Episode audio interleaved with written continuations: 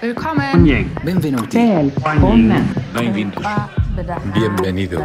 Welcome to the AFIRE podcast, now streaming on Apple, Google, Spotify, and more. Each episode features real and honest conversations with thought leaders from around the world at all levels of the commercial real estate and investing business, examining the ideas and questions fundamental to the future of our industry. Where are we now? What happens next? What should we do about it? How do we become better investors, leaders, and global citizens? For more, here's your host and the CEO of AFIRE, Gunnar Branson. So for over a year now, our conversations have centered, understandably, around COVID and how it's changing everything in our world.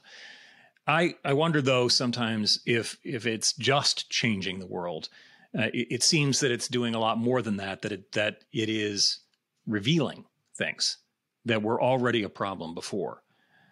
Before COVID, was it just too difficult for us to see the implications of sustainability and the imperative to do something about it? Was it hard for us to see the crisis of social unrest that was on our doorstep, or a growing shortage, perhaps, in housing? I mean, those things were there, but we weren't really paying attention to them as much as we could have. COVID has now revealed that we have to pay attention. I've asked a strategist from GTIS Partners, Robert Sun, to discuss his thoughts on housing in the U.S. and on its prospects now and through the end of this crisis. So, Robert, thank you so much for joining me on the AFIRE podcast. Thank you, Gunnar. Avid listener, and really appreciate you inviting me. I think you're the first person who ever told me you were an avid listener. So thank you. Bless you. That's wonderful. So a lot of things changed in housing over the last year, while our attention was focused elsewhere on staying alive, on locking down. But a lot has been going on, especially in single family. Could you give kind of an explanation in terms of what happened? Bring us up to speed on all the things we weren't paying close enough attention to. Sure. Yeah, I think that's an excellent question. You know, when we think about housing and really the single family housing market, the way we like to look at it is to say, what happened before COVID? What were these lasting, durable trends that were occurring? And how has COVID really accelerated that? And I think what gets lost in all of this is when you rewind back to 2018, 2019, early 2020, we saw a market with very strong demographics-driven demand, with millennials entering their 30s and their 40s. They're forming families, having children, and really needing all the space that you can't find in the cities. And so a lot of this migration trend to the suburbs had really already been occurring pre-COVID.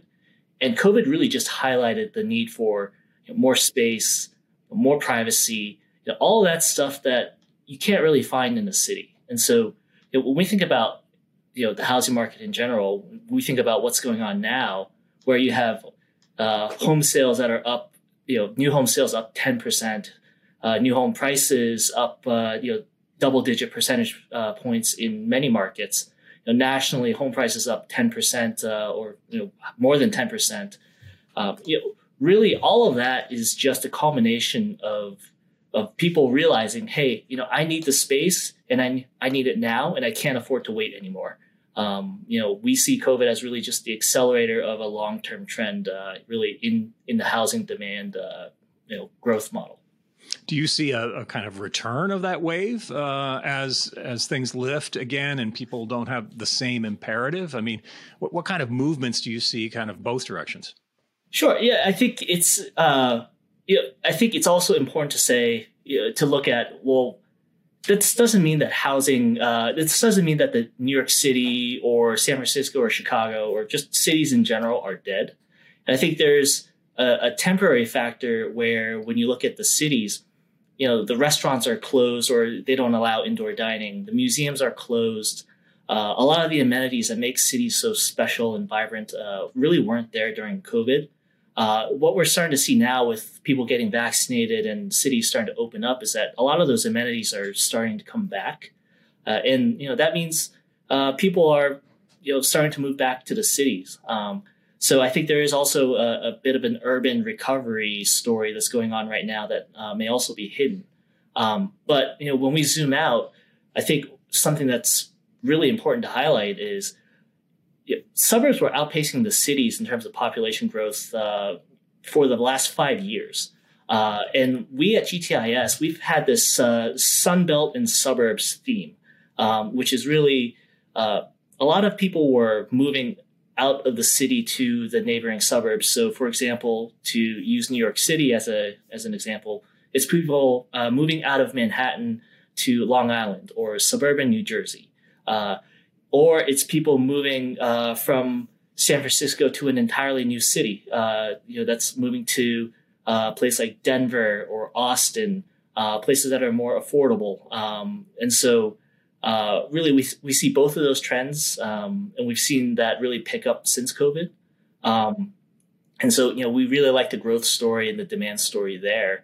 But that doesn't mean that, cities are dead, and we think there's still great value in the cities where, you're starting to see a pickup in contract signings, condo contract signings that people aren't really noticing just yet.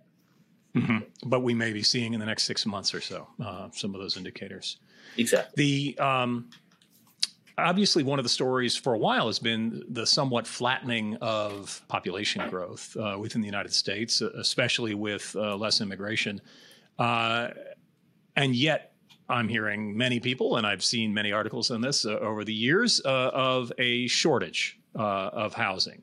So why is it that we're having an overall shrinkage, or not shrinkage, but lack of fast growth in terms of absolute population numbers, and a basically a shortage in housing?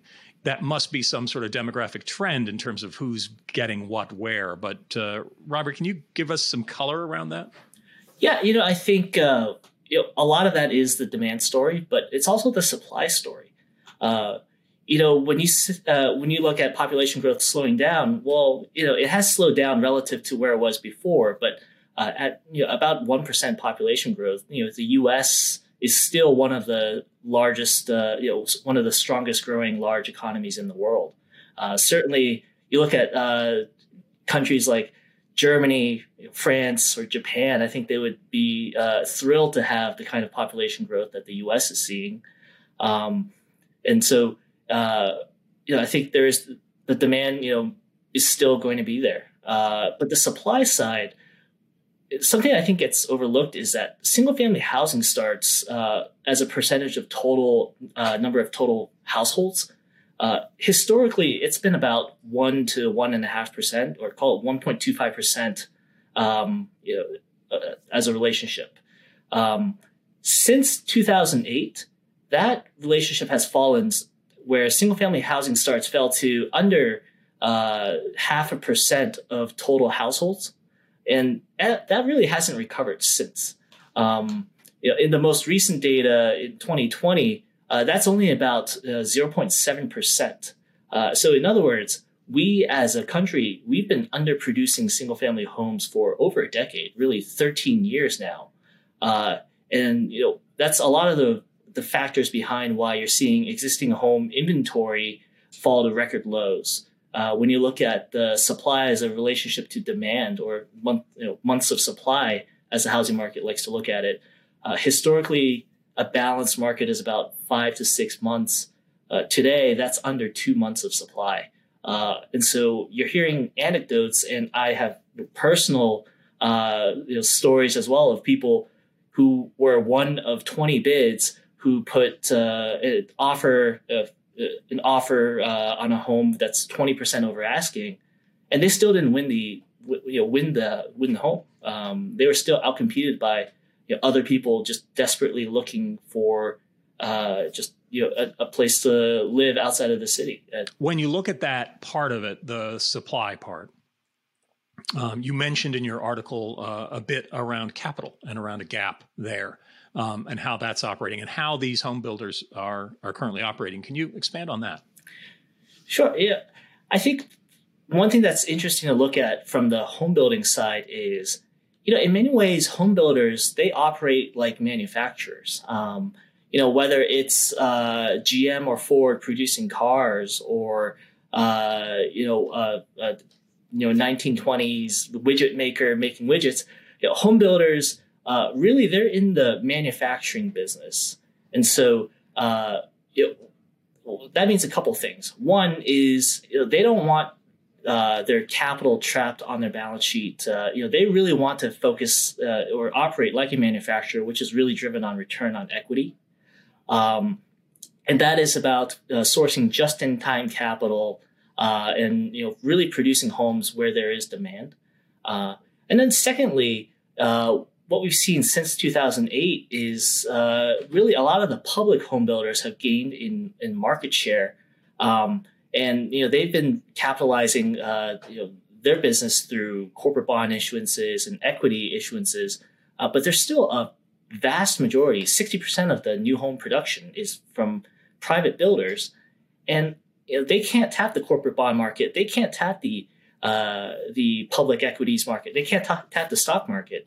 And so where do you go for capital? Well, it's a lot of times it's local community banks who have their own you know, bank capital restrictions, or it's accessing alternative sources of financing, alternative capital.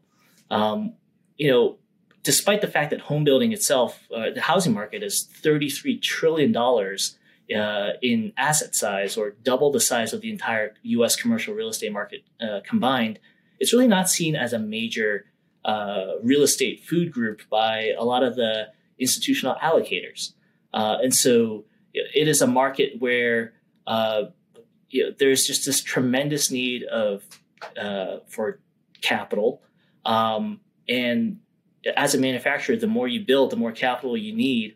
So ironically enough, since the COVID crisis, when everyone is out there trying to find a new home and home builders are desperately trying to meet the supply, that means more capital right when the capital markets have pulled back. And that's really widened what we call a capital markets gap. What are you most concerned about happening in the next few years? You know, everyone seems to be predicting a bit of a boom time, a lot of growth, you know, in our cities as well as in our suburbs and these tertiary markets that everyone's moved to. What do you think could interrupt the party in terms of growth in this area? Sure. Yeah, I think there are a couple factors or a couple ways to look at it. From a markets perspective, you know, we at GTIS have really been focused on kind of the major housing markets, called the top 20 housing markets of the U.S. I think when you go beyond that, it's a little tough to tell. You know, if you're looking at a market, you know, in Bozeman, Montana, for example, which has also seen a lot of demand, it's tough to say, you know, is that really long-term durable demand, or is that really just temporarily fueled by, you know, the coronavirus crisis? You know, I think it's very important to understand, you know, what are the factors that are, you know, driving the current market demand, and that's something that's going to be there when we exit the crisis. I think just more generally, one of the things I'm very worried about is just inflation as a whole. You know, whether that's cost inflation, you're starting to see a lot of that reflected in the bond markets with treasury yields rising, you know, 100 basis points year to date. You know, I think that's reflecting stronger economic growth or, you know, more favorable expectations. But I think also some of that is just reflecting inflation pressures. And so when you are in, you know, when you invest in development, for example, you know, one of the biggest sources of return erosion, or one of your biggest risks, is that, you know, you get a cost bust where costs just balloon. And so I think, you know, we are very, very cautious of that. We try to mitigate that where, you know, if we can get, you know, whether that's focusing on shorter duration type investments, or in many times take a structured approach where we invest you know, as both, you know, invest in the debt position as well, where you're more insulated from the cost and timing pressures, you know, that are pretty unique right now. So what do you think are you most excited about as an institutional investor in this market, but generally? I mean, what's going to what do you think is going to get you to jump out of bed every day and go, man, I can't wait to get into work? Well, yeah, I would say from just a broad opportunity standpoint, I think everyone is focused on single family rental, but there's been a lot more interest in single family build to rent. And I think, in many ways, it's very rare that you see an industry just emerge from really kind of nothing to become one of the, the asset classes that everyone is saying, hey, I need to get exposure to. And so, in many ways, I see this is very similar to multifamily, in the 80s or in the 70s, where it was just becoming institutionalized.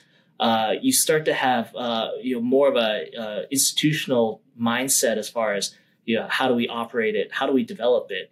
I think single family rental 1.0 was buying existing homes on the, court steps out of foreclosure, and then just filling it up. And, some people, they looked at it as a trade, and others looked at it as a long-term source of income.